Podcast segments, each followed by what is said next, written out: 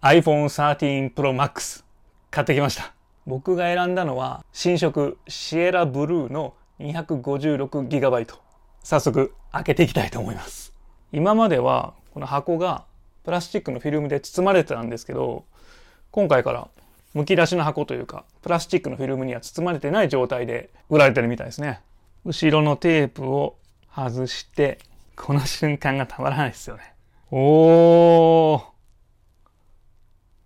出ました。こんな感じです。おー。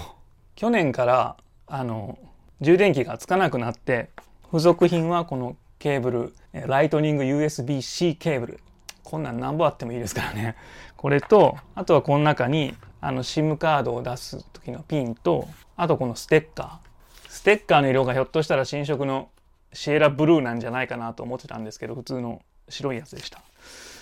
でもこれも何本あってもいいですからね。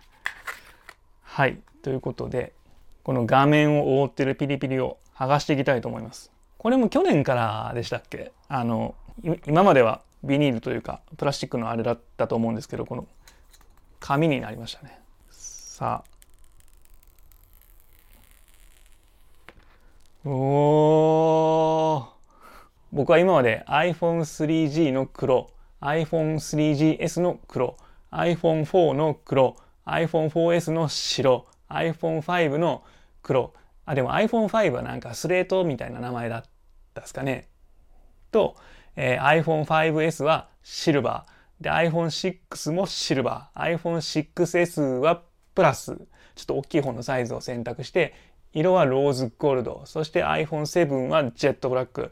iPhone X のシルバー、iPhone XS のシルバー、iPhone 11 Pro のシルバー、iPhone 12 mini のブルーと使えてきたんですけど、今回はさっきも言いましたけど iPhone 13 Pro Max 大きい、一番大きいサイズのシエラブルーにしました。で、大きいサイズ使うのは iPhone 6S Plus 以来5年ぶりにこのでかいサイズ。これすごい。ね、このほとんどこう耳に当てて喋ったらほとんどこう顔が隠れるというか、まあ、ほとんど隠れることはないか。こんな感じ。まあでも思ってたより、あの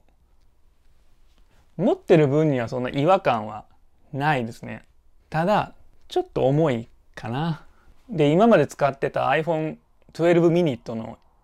いろいろな比較なんですけど、12 mini の画面サイズは5.4インチ。そしてこの iPhone 13 Pro Max の画面サイズは6.7インチ。で、使われてるチップは iPhone 12 mini は A14 Bionic。そして iPhone 13 Pro Max は A15 Bionic。で、重さは iPhone 12 mini は 133g。で、iPhone 13 Pro Max は 238g ということで、なんと 105g も重くなってるんですけど、まあでも、105g っていう数字から受ける印象よりはそんなに持ってる感覚が大差ないというか、で、僕は手が小さいんですけど、けど、握った感じはなんかむしろ、こう、ぐっとつかめるというか、程よくホールドできる幅感っていうんですかね、このサイズ感というか、あとはその、落としちゃいけないという緊張感も相まって、なんかこう割と、まあずっと持ち続けてたらわかんないですけどね、これから。けど今持った感じはそんなにネガティブな印象はないですね。いや、いいなあとはこの色が綺麗じゃないですか。まあ、この室内だとちょっとシエラブルーって言うけど本当にブルーなのっていう感じかもしれないんですけどなんかいいっすよね。うん。でこのステンレスの部分もあの同系統の色っていうか、まあ、シエラブルーなんですよねこれも。だからそれもちょっとこう一体感があってわすっげえキラキラしてる。高級感があっていいですよね。で12ミニからこの13 Pro Max に変えた一番の理由なんですけど、12ミニはちょっとバッテリーがね、とあんまり持たなかったんですよね。まあ僕の使い方の問題かもしれないんですけど、もう夕方ぐらいになったらもうなんか、ぜいぜい言い始めるっていうかもう、あの全然30%とかもう20%ぐらいになってたんで、やっぱこれはちょっと嫌だなと思って、それで今回このバッテリーの量が一番大きい13 Pro Max を選びました。で、そのバッテリーの比較なんですけど、ビデオ再生時間で比べると、12ミニは15時間、13 Pro Max は28時間ということで、まあ、全然違いますよね。で、一日中、その、ね、iPhone でビデオ見てるわけじゃないんで、本当もう、あのー、ちゃんと夜遅くまで 充電しなくても持ってくれるんじゃないかなというふうに、あの期待してます。で、このシエラブルーのその語源なんですけど、あの、シエラネバダ山脈というのが、あの、アメリカにあるみたいで、そこの山のイメージで名付けられたそうです。だからシエラネバダ山脈の山の色なんでしょうね。で、シエラっていうのはなんかどっかで聞いたことあるなと思ってたんですけど、あの、以前の MacOS10.12 の別名がシエラだったんですよ。で、調べてみたら、そのシエラもこのシエラブルーの語源と同じシエラネバダ山脈にちなんで名付けられたそうです。まあそんなことはさておき、